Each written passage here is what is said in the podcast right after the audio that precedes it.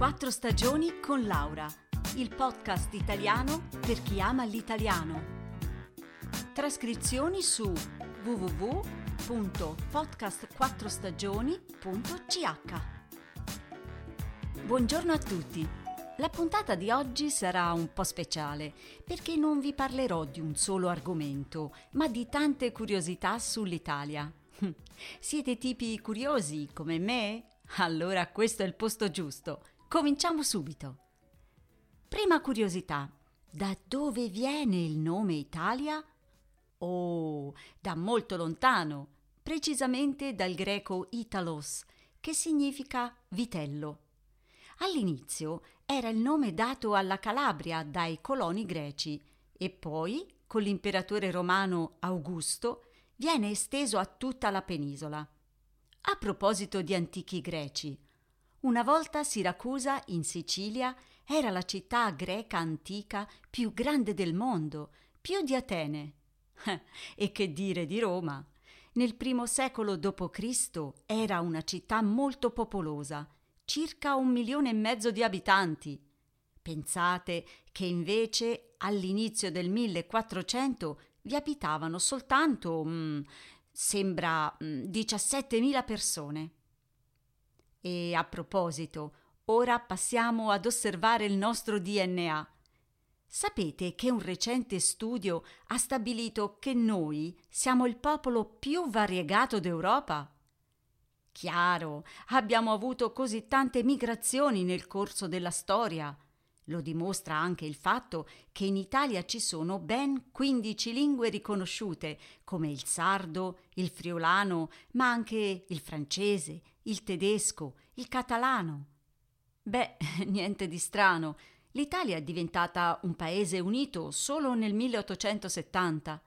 Ecco perché noi italiani a volte facciamo un po' fatica a sentirci parte di una nazione unica. Però siamo molto fieri del nostro paese. Per esempio, abbiamo l'università più antica d'Europa. Dove? A Bologna, fondata nel lontano 1088. E non solo, altre 13 università italiane hanno più di 500 anni. Anche quella di Siena, la mia città, è stata creata nel lontano 1240 e di Siena è la banca più antica del mondo ancora in attività, il Monte dei Paschi, operativa dal 1472. E poi ci sono le invenzioni e gli strumenti musicali, per esempio, come il violino, il violoncello e il pianoforte. Ma se queste cose forse in parte le conoscete, hmm, credo che non sapete un'altra particolarità davvero unica. Riguarda i gatti. I gatti, direte voi. Sì, quelli di Roma. I romani amano tantissimo i 300.000 gatti che girano liberi in città e li considerano un bene bioculturale. Così a Roma c'è una legge molto speciale. Chi uccide un gatto può ricevere una multa fino a 10.000 euro e andare in prigione fino a tre anni.